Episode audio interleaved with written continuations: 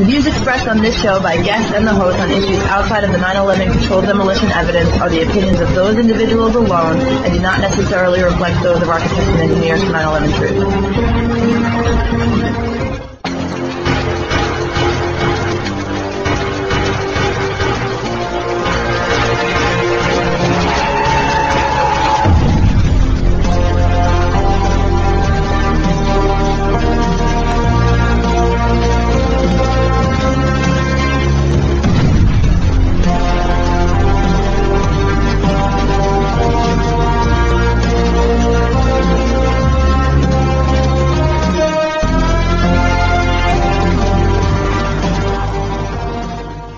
Welcome to 9/11 Freefall. I'm the host Andy Steele. Today we're joined by Kamal Obeid and Kent Rattan. Kamal is a board member for AE 9/11 Truth. He holds a master's degree in civil engineering from the University of California, Berkeley.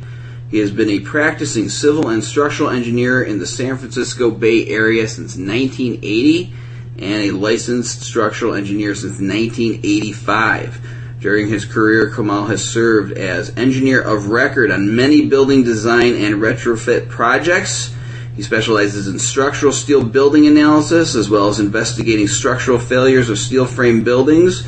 At one point, he served as a volunteer for the Office of Emergency Services, that's FEMA, and he was investigating earthquake failures in that service. He is also a longtime member, uh, SE of the Structural Engineers Association of Northern California, and has served on several of its code and business forum committees. And uh, as I said, he's joined by Kent Rattan, who's also a board member for AE 911 Truth. Kent has a Bachelor of Arts in Psychology from Trinity University, San Antonio, and a Master's in Architecture from the University of Texas, Austin.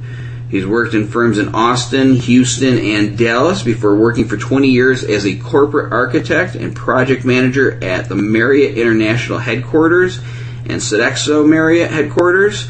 He has acted as a project architect, project manager, and project director on many projects in high-rise buildings in Dallas, New York City, D.C., Virginia, and elsewhere. And he spent many years managing projects in Midtown Manhattan while living in the D.C., Maryland suburbs. So these gentlemen have a lot of experience. They certainly know what they're talking about better than a lot of people we see on the television talking about the events of September 11th, what happened in New York City with the World Trade Center, hence the whole point of this show today.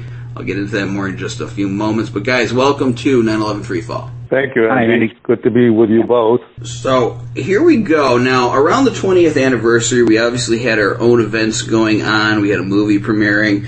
And we are not omnipresent here, folks. So we don't know everything that's going on out there in the world. We don't know uh, every opinion that's being expressed on the destruction of the World Trade Center towers. And it just came to our attention very recently.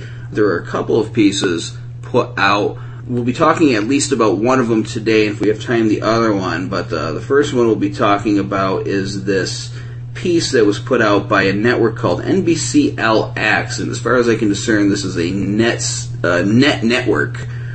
If that's the proper term, probably not, but that's what we'll call it. Uh, it appears to be a network that's only on the internet. I'm sure someone will correct me if I'm wrong, but it seemed like NIST was really trying to reinforce that official story around the 20th anniversary and probably to get ahead of other things that were expected to happen. But more on that later.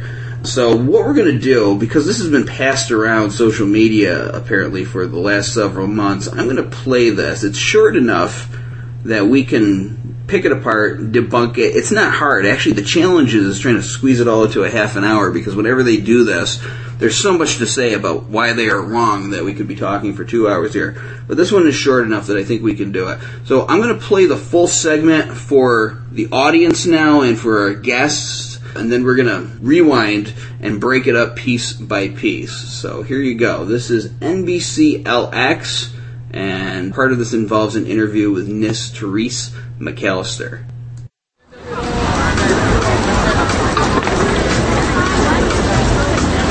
My name is Alicia Garcia, and I'm 20 years old. Was it controlled demolition?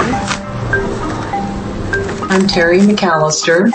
I work at the National Institute of Standards and Technology. NIST um, conducted a very extensive study.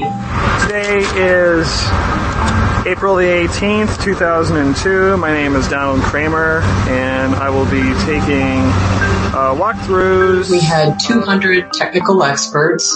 Just to give you an idea of how carefully we considered all the information that was available, we reviewed tens of thousands of documents. Uh, we interviewed more than a thousand people. We reviewed 7,000 segments of video footage that totaled 150 hours of video and 7,000 photographs from over 185 photographers. And we recovered 236 pieces of steel uh, from the debris following the collapse uh, from the towers.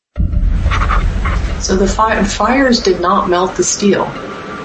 Um, steel has to get extremely hot um, before it melts. It, it does get softened though. Why did the Twin Towers crumble the way they did? How did they remain standing for so long? One of the innovations was making the external walls the primary support for the towers. These outer columns, tied closer together than was normal at the time, could withstand the impact of a Boeing 707. Though the plane would destroy some of the columns, the building would still remain standing. If you look at the construction of the World Trade Center towers and you look at the photos of them, they had very closely spaced exterior columns. And when the aircraft hit the buildings, it, it largely created um, a, massive amount of debris and fuel being spread across um, the floors that were impacted. And what this did, it not only spread fuel um, to start fires much more broadly than you would uh, typically in a building fire, but it also stripped off what we call the um, the fire protection materials on the steel columns. And um, when that got stripped away, that um, increased uh, the ability of the steel to be exposed to heat, so it softened. And what that means is, as it became heated, it couldn't carry as much load as it could when it was cooler. The World Trade Center towers were attacked with approximately 185 tons of aircraft carrying 75 tons of jet fuel. Though the structure seemed to withstand the impact, the explosions and the subsequent heat from the burning jet fuel were beyond its limits. The nearly 2,000 degree temperature would eventually take its toll. All the failure occurred at the aircraft damage level and above.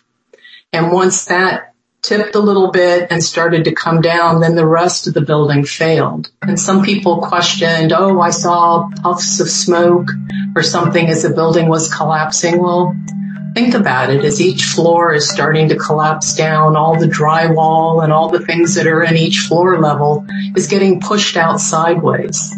If you understand what's in, uh, required to do controlled demolition, what you'll see is you have to go around each column, you know, the vertical members that are holding the building up, and very carefully prepare them. You have to pull everything away. You've got to sometimes make cuts into the members, and you've got to put materials and explosives next to them. You've got to do all this on a number of the columns with nobody noticing, with nobody being aware and these buildings were occupied and under surveillance and security 24/7. So, um, one, the chance of that happening, uh, you know, was just unrealistic, and two, there's absolutely no evidence that anything like that took place.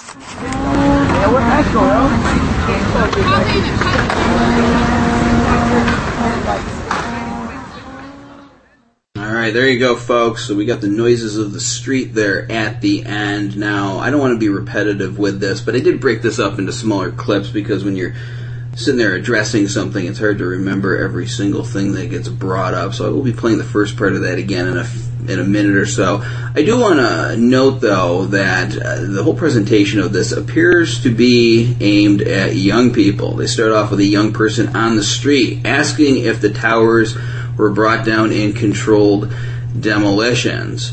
Uh, and they're using this kind of style with this funky MTV, the real world font in it, and they use it throughout the whole thing with arrows pointing to things, and the letters are kind of squiggly.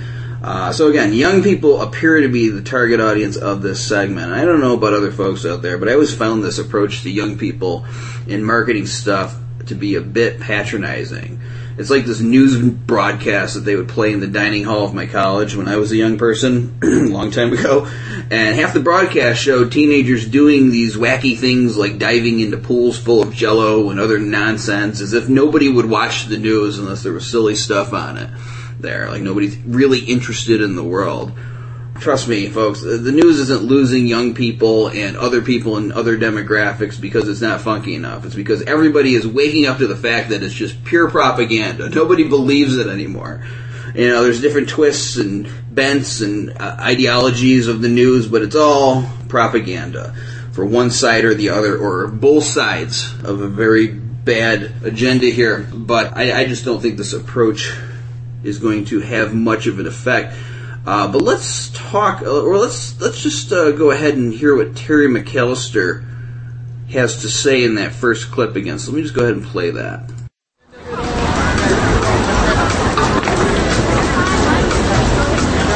My name is Alicia Garcia, and I'm 20 years old. Was it controlled demolition?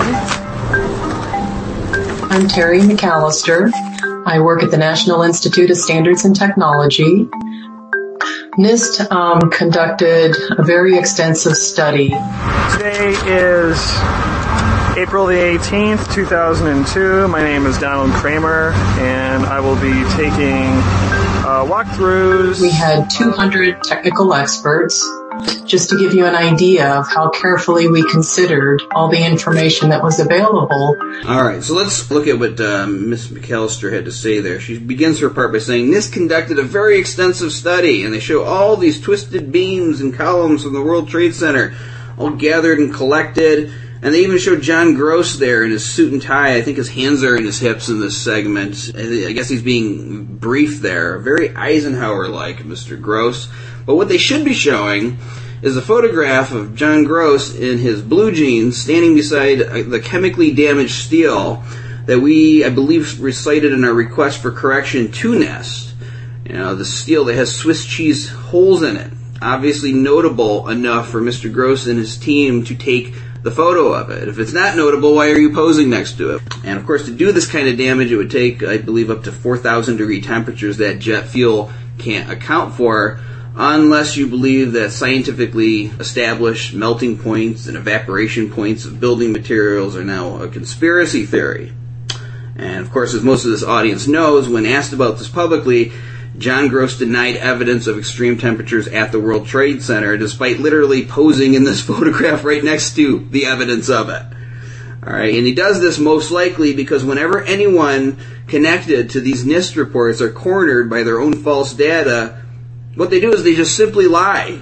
It's like when Shyam Sunder was being interviewed by Alan Reese, and he claimed that the molten metal caught on video falling from the South Tower was silver.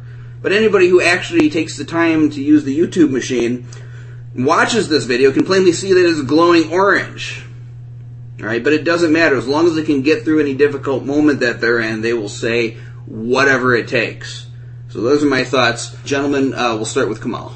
Yeah, well, I, I mean, I think this video, and I, I actually watched it, and I just when you kind of watch it, you also see what they're juxtaposing next to Therese McAllister speaking as far as the structural elements of the building collapsing. They only looked at, well, they only showed building seven while she's talking about planes hitting the building and collapsing the building. So it's it's pretty, you know, I, I think it relies on on uh, you know just putting something out that for people that haven't, you know, the general public that haven't looked at those buildings, it's easy to kind of because they have a model that's collapsing, so it kind of looks nice but it doesn't. I mean, it's for anybody who's technically oriented, anybody who's actually looked at those buildings. It's it's sad to to see that you know the this thing is really put together as sound bites, sound bites to basically convey a message that NIST has done all these studies, they've spent all this money, taxpayers' money, and they came up with a conclusion that supports the government's, um, you know, story essentially, and and that's what this is all about. It's not really science that we're talking about here. It's this more fluff. So that's my take well, on yeah. that.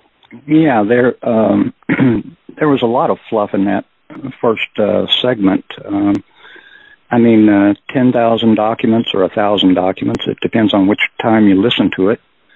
Um, and importantly, I don't think any of those documents, to my knowledge, included the, for instance, the 118 firemen that are on record as hearing explosions.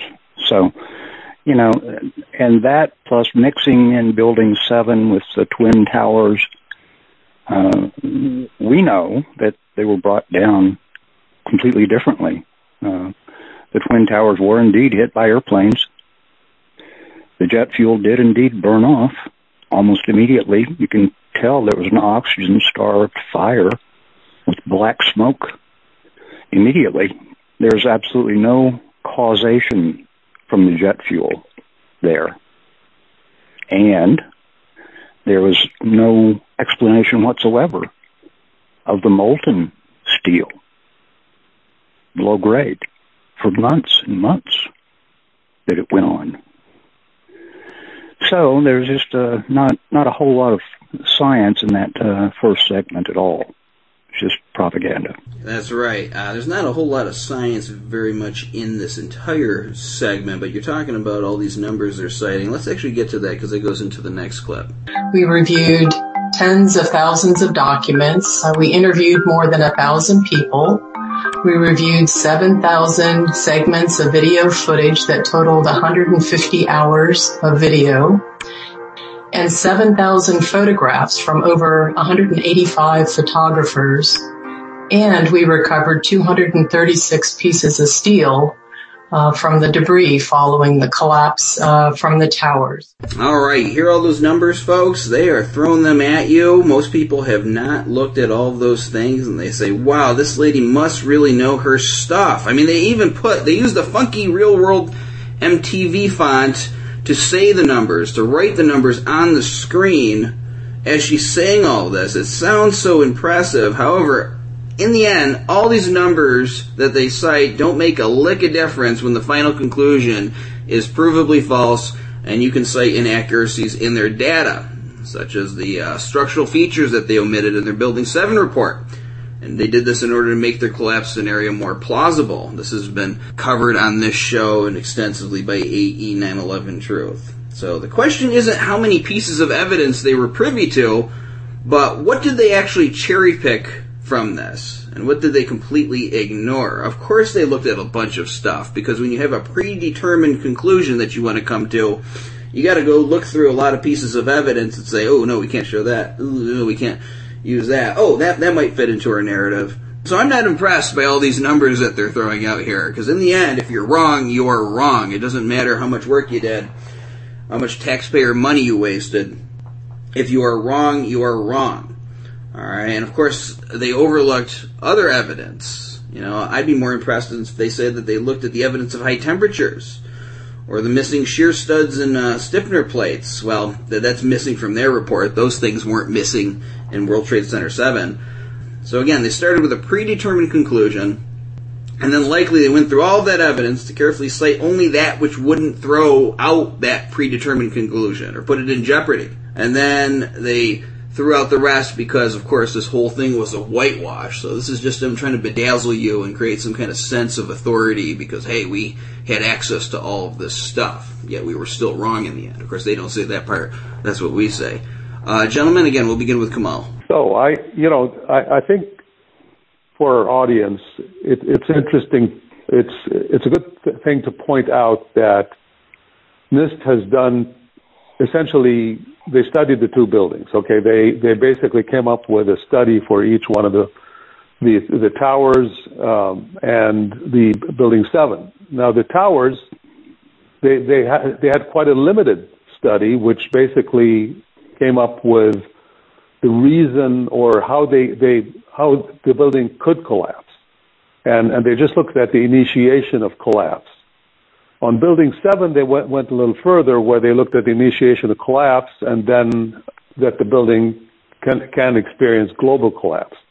And both studies were, were flawed. But I think, I think what we need to really point out here is that what's missing from the narrative is that this huge amount of evidence, which is the entire structural steel and the entire pieces of, the debris of the structure, went missing immediately after almost immediately. So there were only 236 pieces of steel out of a massive, I would say, you know, millions of pieces of steel that, that could tell a different story that, that should have been saved and, and used as for the investigation. None of that was available to any structural engineer reviewing this thing properly. So when we look at the numbers and these very impressive 10,000 documents, 7,000 photographs, 236 pieces of steel, that's nothing. That, I mean, that's just for people that want to pay attention to this thing. It's, it's very important to note that 236 pieces of steel is, is, is not evidence. And, and what pieces of steel are those? Are they from the towers? Are they from building seven? what pieces of steel are they? Are they nice pieces of steel that just you know look nice and they pick those up? What about? I mean, looking at w- reassembling the entire building and and and essentially looking at where the collapse started, where the if if they want to make a case where the collapse started and how these pieces what, uh, the connections collapsed, reviewing at the the entire structure piece by piece for this thing to really be science so that's that's a real problem. That's one, one of the major issues that I have with with with this study to begin with, or you know the government analysis of of the buildings. I agree with everything that you said, Kamal. I uh, would also point out that not only was the steel taken off site and then recycled uh, as quickly as possible to China, but uh, there was no study of the steel on the site itself that was required by the NAFEM protocols. I mean, every piece of evidence was spirited away, practically, except for what was cherry picked. And then, of course, when John Gross is photographed with a piece of sulfated steel, he, he he just sort of laughs it off and kind of goes on next, next. you know, it's it's it's embarrassing, really. I mean, the amount of scientific rigor that is not demonstrated in either the initiation of the twin towers collapse or the more fully done uh, building seven omitting uh, uh, stiffeners that were required and were built into the building that would prevent their theory from even getting past step one. So it's it's just it's just mind-boggling that this can even begin to stand up because, as you know, architects and engineers and many other people have looked at this and, and said that this is just not the way it's done. It's just not the way it's done. All right, let's go ahead and play clip three here. So the fi- fires did not melt the steel. Um, steel has to get extremely hot um, before it melts. It, it, does get softened, though. All right. So the only truthful thing that she said was the steel needs to get extremely hot before it melts, and that's because this is a hard one for them to get around. So they just lie and say there's no evidence of extreme temperatures. And again, despite photographic and video evidence and eyewitness accounts of molten steel that they pretend doesn't exist, despite the high temperatures that burn for weeks in the pile, all this evidence that's not included in all those bloated numbers they cite at the beginning of this piece here. And she adds their standard line that the steel didn't need to melt, just soften. Of course, this doesn't account for the impossible free fall drop of the buildings as they came down, and it also ignores the point I just made, which is the steel did melt. It did melt. What are you going to do about that? In fact, we have partially evaporated steel documented in Appendix C of the initial FEMA report, which of course NIST came in and threw away so they could give us the official cover up. Kamal? Okay, so she's talking about steel not melting and and basically getting softened. She's talking about when the planes hit, and this is where the, where she's showing the building seven um, instead of the towers, and th- that the fireproofing was basically lost on on portions of the building, and, and that's why the steel got heated so much that it got softened and started the, the collapse of the building. So molten steel is, is definitely something that that need, needs to be looked at because there was substantial evidence of that. But I think the the the more interesting thing for a structural engineer is you know sim- uh, the simplistic thought is that you know once the building starts to starts to collapse or once some beams or trusses start falling then the entire building falls and it falls straight into its footprint in such a, an incredibly beautiful manner that resembles controlled demolition but it's not controlled demolition because you know it, it's they say it's not and you know when you look at you know we've done also some studies and we've analyzed those buildings. We've looked at you know all the evidence as well, and all of us, I mean, all the people who have signed the petition to to ask for another investigation conclude that it, it's not possible for those buildings to collapse the way they did, with just some steel kind of softening and the building collapsing in on on itself. Uh, it, it's just not a possibility at all that the, that could ever happen without a, a very well planned, very well put to, put together collapse mechanism that is not discussed at all here. So as far as the towers go, so we're, we're talking since we're talking about the towers, the, the building initiate uh, the initiation of collapse happened. Okay, so that you know some trusses collapsed, some of the portions of the building began crumbling, but then the building just felt as if there's nothing underneath, as, as if the, as if there is no structure that can offer any resistance underneath the building whatsoever, and and the building just fell at this at the acceleration of gravity. That's that's something to be amazed at. As far as building seven goes, the the study went a little further where they where they wanted to show how the building could collapse. And every element, every every portion of their, their study that talks about beams failing and, and then initiating columns failing, columns buckling, all of these are unlikely to happen. First of all, Building 7 was not hit by a plane, and fires burned out uh, pretty rapidly, and uh, the building then started collapsing after that, but it also fell at free falls into its footprint.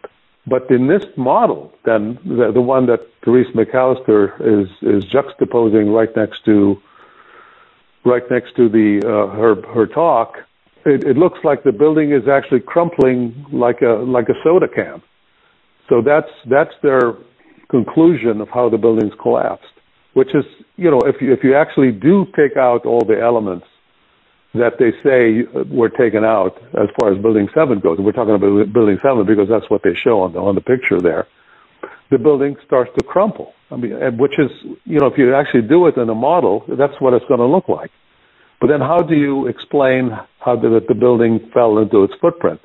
No explanation whatsoever. That's enough. We've done that study. We're done. The building can collapse. It doesn't have to look like the actual footage, but we made it collapse. So we we satisfied the, story. The story is done, closed. The topic is closed. We've review, reviewed 10,000 documents, 7,000 photographs. Done. We've done an exhaustive, exhaustive study. We don't need to do any more. It's sort of a like the uh, immaculate conception, you know. you have to take these things on faith, you know, uh, not science. And unfortunately for NIST, science is the world that we live in. Kamal, that's the way you design structures. That's the way I have looked at structures and hired people to do that for me my entire professional career. You know, you you don't design a building and just hope it stands up. we, there is a reason that buildings don't collapse like this. It's just uh, a ridiculous, ridiculous whitewash. And and for the towers, the twin towers, to collapse in the direction of their highest resistance, almost at free fall, is absurd. It's absolutely absurd. Even the hacky sack players would grant you that much. they understand at least that much physics. So you know, it's it's playing down to them, and uh, it's really playing down to the lowest common denominator of the American public in terms of uh, our understanding of the way this physical universe actually works. Uh, so let's just go ahead now to clip four. Uh, where is that? Here we go. Why did the Twin Towers crumble the way they did? How did they remain standing for so long?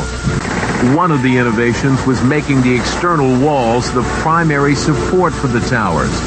These outer columns, tied closer together than was normal at the time, could withstand the impact of a Boeing 707. Though the plane would destroy some of the columns, the building would still remain standing.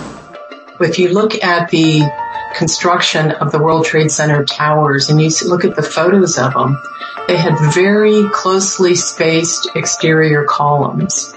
And when the aircraft hit the buildings, it, it largely created um, a, a, massive amount of debris and fuel being spread across um, the floors that were impacted. And what this did, it not only spread fuel um, to start fires much more broadly than you would uh, typically in a building fire, but it also stripped off what we call the um, the fire protection materials on the steel columns.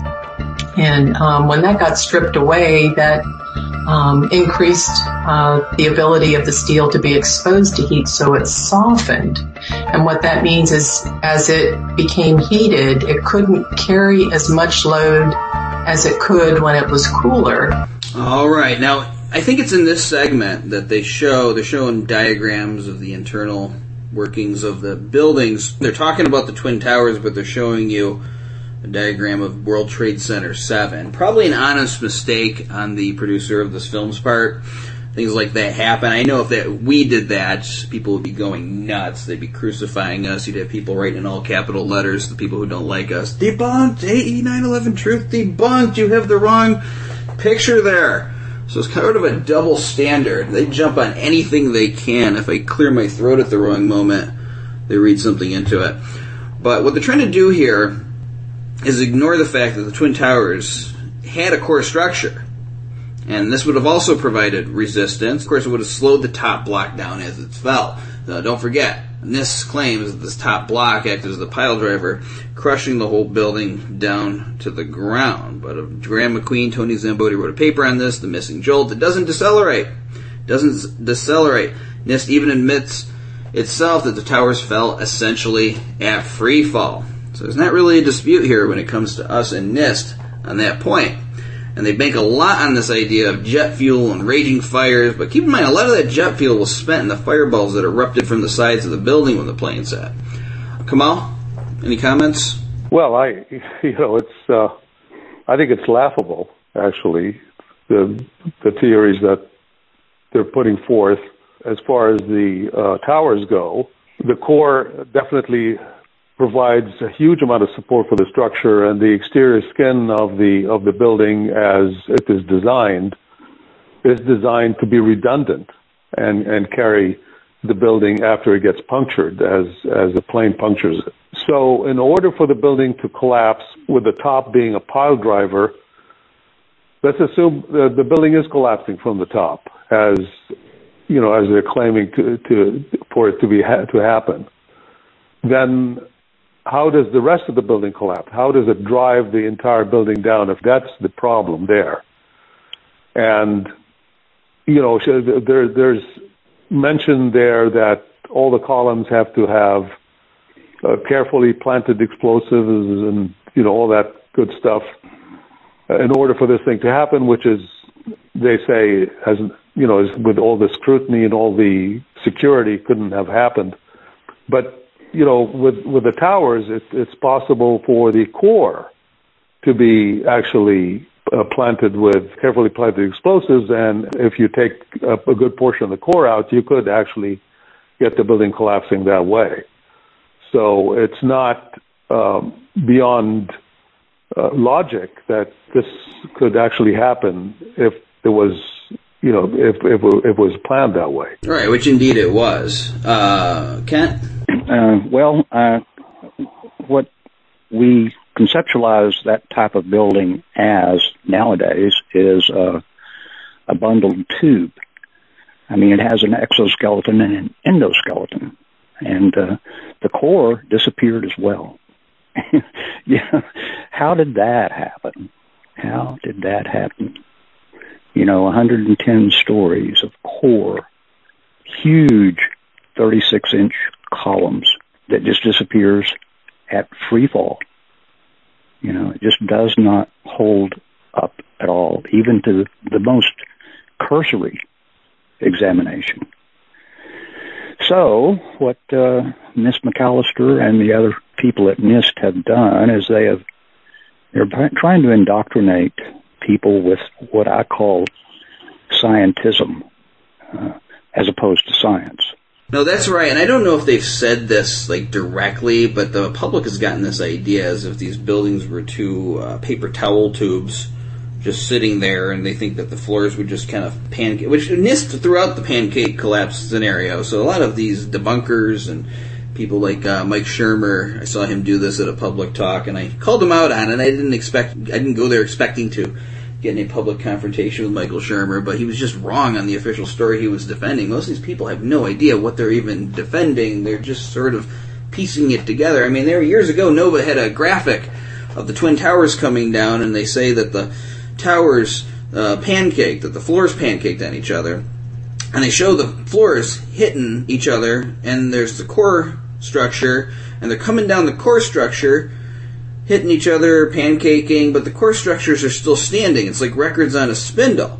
And that all looks good in a video game that Nova comes up with, but that's not what happened in real life. You gotta look at the videos and see what actually happened. There was no core structure still standing at the end. So a lot of times when they're putting this together, trying to understand what NIST is saying and what we're saying, if they bother to try, they don't even put it together accurately. And again, I'm not going to beat up on the people who design these pieces too much, uh, especially if you're not fixating on this every single day like uh, the people who are interested in this, the interested parties are. But it just goes to show you how the public is so misinformed and really doesn't have a lot of information, and that's why they do these things like throw these numbers at you and create these puff pieces, this appeal to authority. Because when you actually peel away what they're saying, it's clear they aren't making any logical sense. All right, clip number five. The World Trade Center towers were attacked with approximately 185 tons of aircraft, carrying 75 tons of jet fuel. Though the structures seemed to withstand the impact, the explosions and the subsequent heat from the burning jet fuel were beyond its limits. The nearly 2,000 degree temperature would eventually take its toll. All the failure occurred at the aircraft damage level and above. And once that tipped a little bit and started to come down, then the rest of the building failed. And some people questioned, oh, I saw puffs of smoke or something as the building was collapsing. Well, think about it as each floor is starting to collapse down, all the drywall and all the things that are in each floor level is getting pushed out sideways. All right, so they're making reference to the squibs, which are far below the collapse line of the Twin Towers as they're coming down. You can see the collapse, alleged collapse happening up here. I know nobody can see me, but I'm holding my hand up. and you see the squibs happening down here. And when you look at them, you can see these are not just puffs of air being pushed out of the windows because of a piston effect, which they've tried to claim. I haven't heard them make this claim in years. Maybe they'll dust it off in hearing this broadcast. But there's building materials in these squibs. Alright? And again, far below where any action is happening high above. Also, they make reference to how the damage started at the top of the Twin Towers as if a top-down controlled demolition is just an impossibility. It never ever happens when in fact it does happen. You can see examples of it on YouTube. Now, The reason, of course, you'd have to do a top-down controlled demolition on the Twin Towers because if you're trying to deliberately demolish this building, and of course, uh, you don't want people to know that you're actually demolishing it. You want to make it look like a natural thing that happened here to fit into the story that you're going to be pushing to the American public and selling us wars and loss of civil liberties on.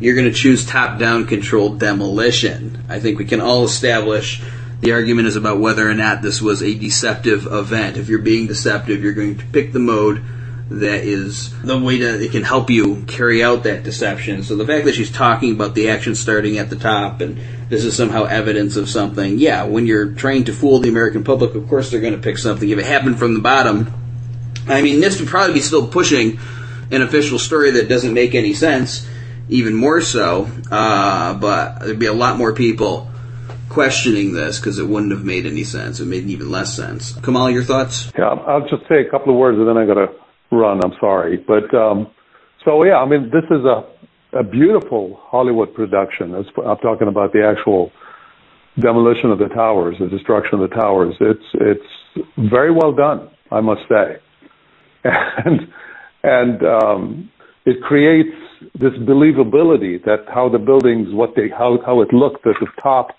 first was hit, and then the hole was created, and the the top of the of the towers started tilting, and, and then all of a sudden the whole thing just drove down perfectly.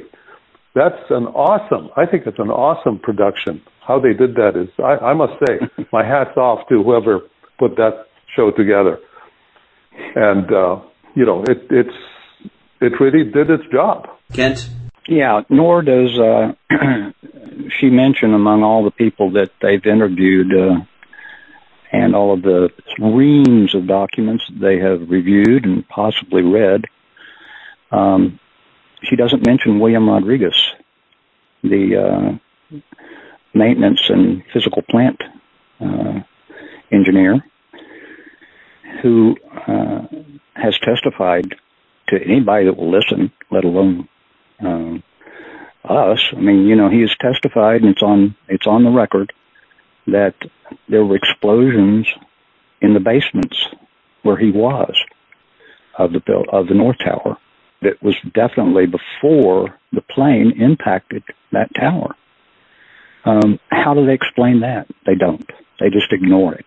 Well, again, it's not part of the evidence that they're cherry picking. It's not part of those numbers that they flash in front of you beforehand. So I don't care about the numbers that you give me. I care about conclusion you came to from that evidence and how much it makes sense or doesn't make sense. And of course, when your conclusion is wrong, it doesn't matter what you look at. They should be looking at more. They should be looking at less pieces and more significant evidence. And it's interesting, Kamal says about how they put together this Hollywood production and this hit piece. There's actually Hollywood movies that get the whole concept right where NIST gets things wrong. I remember there was a movie, I can't remember the name of it, where an airplane clips the top of the Washington Monument the top of it falls, crushes a little bit of the way, but then destroys itself. Uh, I know it's a different kind of building structure, but the physics are pretty much the same. I think it's also in Wonder Woman, where you she's a weapon herself. She f- crashes into the top of a building. The top of it comes down, crushes a little bit, but also destroys itself. Terrible movies, both of these, but at least on that point they get something right. Is that uh, this is what would happen Reese McAllister is no Wonder Woman. She might be a very good NIST employee, but she is not a Wonder Woman, and she has a legitimate PhD. I respect that. I don't respect the fact that a legitimate PhD in materials, I think is what her doctorate was in, um, actually can say these things with a straight face. Well, part of the job is PR in any job. I mean, I was a customer service rep, and sometimes you had to you had to explain things that didn't make any sense to people. This was for an insurance company. Luckily, I'm not in that business anymore. But you know, obviously, it doesn't make any sense. But you try to whiz bang people and explain it in such a way that you're actually helping them and, and not uh, robbing them of money that they uh, were owed there but that's a discussion for another day. Uh, and I know Kamal has to go at this moment, so we're going to let him go. He's a very busy guy, but thank you, Kamal, for coming on. I'm going to ride this in until the end here because we got one more clip, and then uh, we're going to share some final thoughts here between me and Kent. Uh, so let's go ahead and play the last segment of this this piece here. If you understand what's in, uh, required to do controlled demolition, what you'll see is you have to go around each column, you know, the vertical members that are holding the building up, and very carefully prepare them. You have to pull everything away. You've got to sometimes make cuts into the members and you've got to put materials and explosives next to them. You've got to do all this on a number of the columns with nobody noticing, with nobody being aware. And these buildings were occupied and under surveillance and security 24 7. So, um, one, the chance of that happening, uh, you know, was just unrealistic and two, there's absolutely no evidence that anything like that took place. Right, nothing sneaky ever happens in history. I mean, you know, if you're going to hijack airplanes on September 11th, you got to get box cutters on, you got to get past airport security, you got to get funding, you got to operate and train. Actually, well, they, you know, they acknowledge that all that happened. But anything further, anything further that challenges their final conclusion could just not be happening. Nobody ever does anything sneaky, but again, this is just another terrible, unscientific argument that just completely tries to ignore any evidence showing that the buildings were brought down with demolition, dismissing facts by just saying, no, it could never happen. It's like, imagine this scenario, and I may have said this before on the show, but imagine you got some rich person who lives in a big mansion surrounded by a really big iron gate Right, and they got guards stationed all over that gate. And then one day, this rich person is found dead. Now, you're uh, a forensic analyst here. You do an analysis of their body, and you find that the evidence shows that they were repeatedly shot in the back of the head 20 times, and that the gun had to be reloaded twice during this process. But then the rest of the police come in and they go ahead and they rule it a suicide. Uh, even though this is forensically impossible from what you see here, and they use the excuse, well, how could someone have gotten into this place? It's well guarded. It's just, I mean, somebody would have seen somebody coming in. How, you know, this guy can't be a murderer. He was in here alone the whole time. Well, that's not what the evidence shows, and that's really the crux of this. So, regardless of her speculation, that's all it is speculation on how it was done, how it would have had to have been done. It's just not possible. That is not scientific. Miss McAllister. Not scientific at all. And just like in that scenario, how how well guarded the mansion is becomes the excuse for not looking into the death any further. That's what they're doing here with the World Trade Center. Anyway, Kent, your thoughts?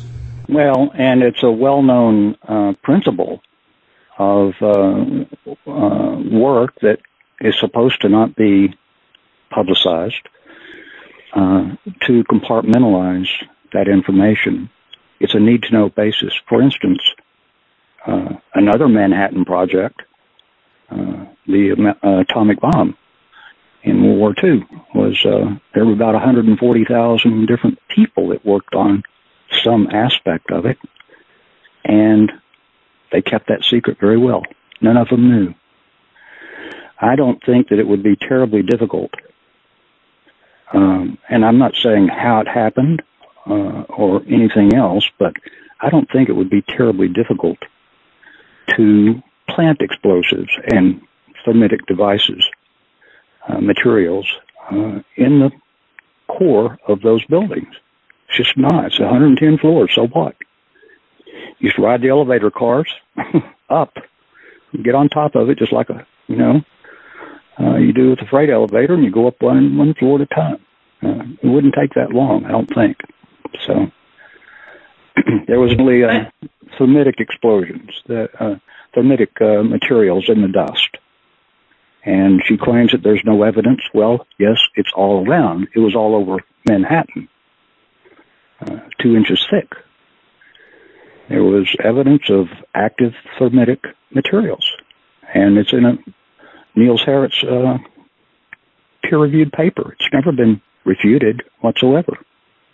That plus the uh, byproduct of thermitic explosions, uh, which were the iron microspheres. There were billions of them. So they didn't look. It wouldn't support their foregone conclusion, their story that they wanted to tell, that they spent a lot of money telling. So, and as far as it being a black box, it certainly is a black box, just like uh, Building 7 is a black box. We have submitted a very detailed, very thorough request for corrections to NIST uh, for Building 7. And they took as long as they possibly could to get back to us. This was uh, Ted Walter's well-written, well-researched uh, request for corrections, and they didn't even look at it, I don't think. Uh, they put a PR person out again on the very last day uh, to um, basically blow us off. That's not the way science is done either. Right. And that's basically the essence of it. This argument that, oh, it would have taken this kind of work so it couldn't have happened, as if nothing sneaky ever happens in the world, as if if somebody wanted to go work for the government at a very high level, that they uh, they don't have to go through an entire background check. Uh, why? Because espionage happens. Because people do some pretty sneaky and bad things. That is why when you overlook evidence that something happened and just dismiss it saying, I don't see how it could have happened, well, that's not really your job. Your job is to present what actually did happen, a forensic analysis. And of course, this story doesn't make sense. Any logical sense, it's provably wrong, false data, and all of that. Controlled demolition is what happened. It's the job of the government to figure out how it happened. But first, of course, our job is to get the government to acknowledge what's right in front of their faces. Now, we're, we are at the end of this, and I'm not going to turn this into an hour and a half episode here.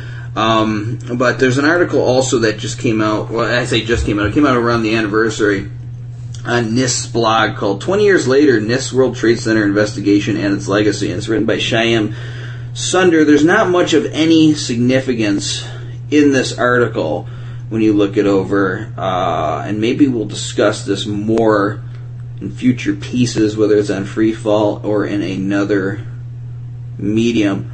But why were they doing this around the 20th anniversary? Well, one answer, of course, is probably because it was the 20th anniversary. Uh, but also, too, and I'm sure our audience is aware that uh, AE 911 Truth was almost on HBO as part of Spike Lee's documentary. And, like, for instance, here we have the, the article from Shyam Sunder being published on August 18th, four days before the air date of the first episode of this docu series. And Spike Lee was interviewing Shyam Sunder as well, so they knew that this was coming out. So basically, this may have been a preemptive defense against whatever attention would have come this way because of that series. And of course, you have that piece that we spent this entire hour analyzing as well. So they are scared. They are scared the fact that they're going through this effort this very sloppy effort to try to reinforce this in the minds of people. I mean, folks, most comments that I see regarding 9/11 videos, just mainstream 9/11 videos on YouTube, are questioning the official narrative in the minds of most of the public. I would say they've overwhelmingly lost because even if people are just questioning it, not ready to commit, we've still won. We've still done our job there, but we got to push it over the top. So it was fun breaking this down. Uh, we've got like a minute left. Kent, any final thoughts?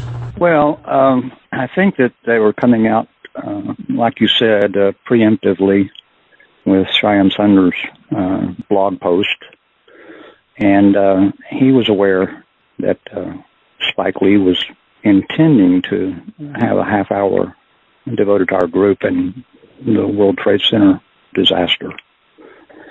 So it was a way of giving a, a booster shot, basically. Um, and that's what uh, Ms. McAllister's uh, piece is all about, too. For people that don't read, for people that just watch MTV and whatnot, I don't want to cater down to be patronizing at all. Uh, these kids are smarter than we give them credit for. And uh, when they're patronized in this way, uh, it's really an insult. It's an insult to everybody. Also, I just want to let our audience know I requested equal time for AE 911 Truth. Said Roland Angle, our CEO, would be ready and raring to go to uh, be interviewed for an equal time segment presenting our side of it. I, that's what I sent to NBC LX. I didn't say it that way. I put it a little bit more polite terms. But uh, I still haven't heard back from them. So we'll see if we hear anything back. Well, Kent, thank you so much for taking the time today, and much thanks to Kamal, and thanks for coming on Nellen Freefall. Well, thank you very much, Andy, and thank you, Kamal, if you can hear us.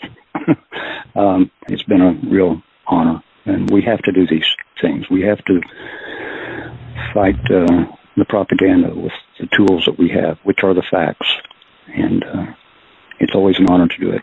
This program is on every Thursday night on No Lies Radio at 10 o'clock Eastern, 7 o'clock Pacific, and every other Sunday night on BBS Radio at 8 o'clock Eastern, 5 o'clock Pacific. You can also keep track of the archives by going to 911freefall.com. This is Steele. Have a great week. Good luck.